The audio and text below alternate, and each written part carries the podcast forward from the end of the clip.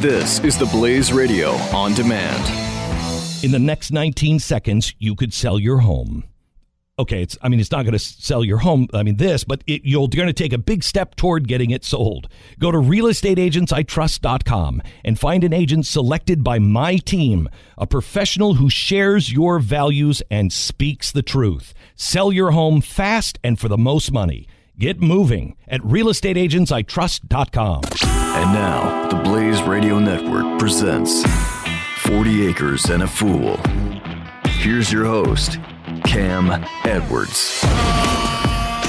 Greetings from the near frontier. Thank you so much for tuning in to another edition of 40 Acres and a Fool from the Blaze Radio Network.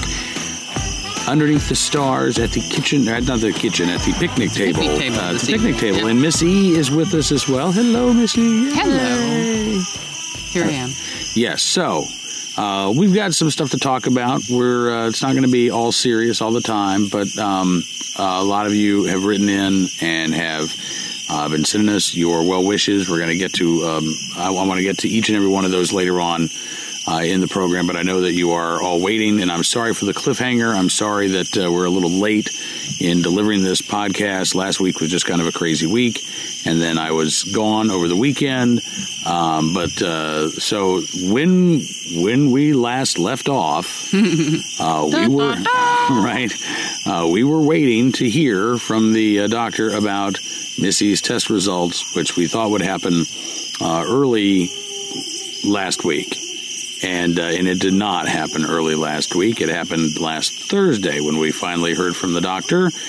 Uh, so tell them the good news, Missy. Okay, so the PET scan did what they were hoping it would do. So the mass in the in my left lower lobe in my lung.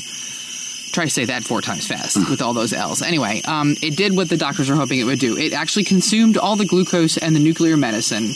And the really good news is that they didn't find any nuclear medicine in my lymph nodes. So basically, I wasn't like, you know, a sparkler. I was just more like a candle flame, it was just this one glowy bit and everything, and versus several glowy bits. So that's actually a good thing. So thank you everybody who's been praying for good news. That's really, really good news.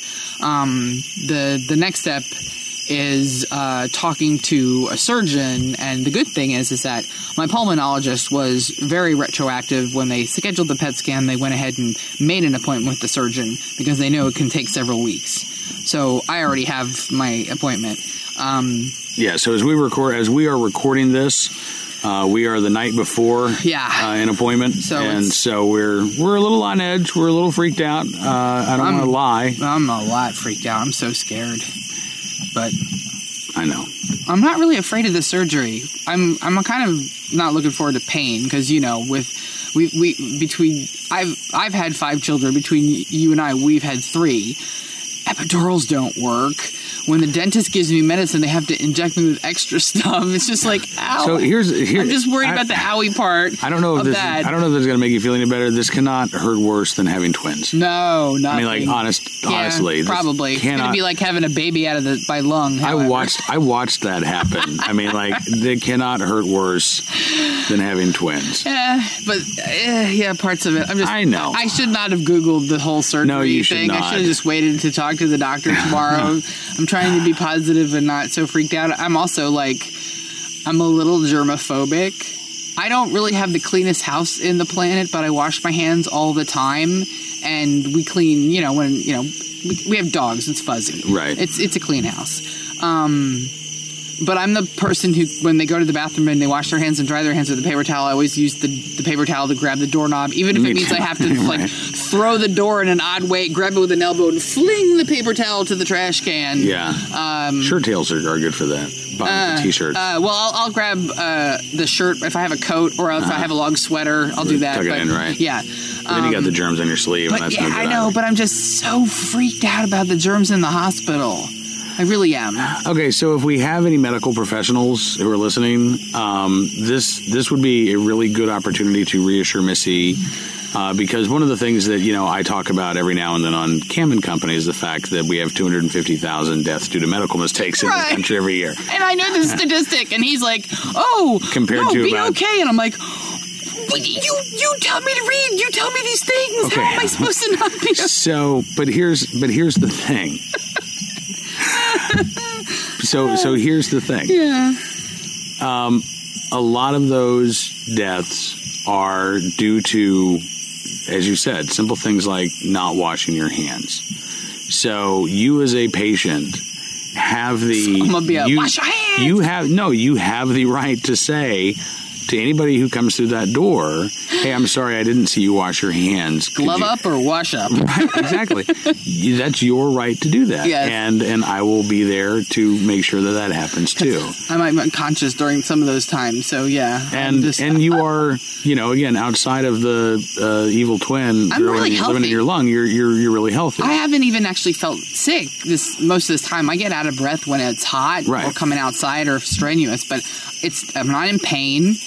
Uh, this has been a sleeper thing, so I have to kind of be grateful for the fact that on May 27th, when I felt thought I was having a heart attack and it just Mm-hmm. ended up being really bad indigestion, coupled with the fact that I couldn't catch my breath, right. that I actually went to the emergency room and followed up with a pulmonologist because it's big and I don't know how, how yeah. you know it's it's not anywhere else but who knows if we hadn't have gone and acted up on this. So yeah i'm i'm glad i actually listened to my doctor and went to the hospital that day. Thank you very much. I am too. As Yeah. uh, as you know freaky and scary as this summer has been I'm, I'm really glad that we were able to catch it. Ah, but this has been the summer of suck. Yeah it has been the summer of suck. It's been doing this medical stuff. The garden is a piece of sh- schmidt i have pepper plants I think I want to talk to our producer Khalid. I need to ask him if it's okay if he just he can just bleep us out at some point in the future. Like I hate to make more work for him, but uh, if you need to let it, let it slip, I I think everybody will understand. I, I, I did a good job right there i thought you did. I have pepper plants. That's it. That I have. I have. had some cucumbers. I had some cucumbers. I had enough cucumbers to make two jars of pickles. Mm-hmm. So yay! The carrots that I scrounged up end up getting to the hogs. But the pepper plants are actually producing. I put up two quarts of I don't know what I've got peppers in two jars. And if the plants that have managed to last the longest are the ghost peppers, this is going to be a wicked bleeping hot, fermented hot sauce next season. Right. But yeah, I started. I got two quarts, so I got a positive. That's the only thing other than the six foot tall weeds that look like there's something out of a Dr. Seuss book. Yeah, I know. Have you seen the Lorax? It lives in the Weezax. I know. And he's like, where's the Weezax? Way oh, that's in the back garden. right down on 40 acres and a fool. yeah. Yeah. Uh, growing inventive new weeds. I think maybe Oh. some new discoveries, some cross pollination of weeds might and have been between going on. letting the goats run around and the blipping deer here, they have eaten almost all of the nine apple trees I planted several Yep. years ago. But I did see at that Sprouse's Corner greenhouse, Yeah. they are selling big, big fruit trees. Oh, really? So I was thinking of going down and checking out the price. Nice. Okay. All right, we're going to take a, a quick timeout. When we return here on this edition of 40 Acres and a Fool from the Blaze Radio Network, we'll, uh, we'll have more from the 40 Acres. So stick around. We're just getting started. 40 Acres and a Fool with Cam Edwards on the Blaze Radio Network.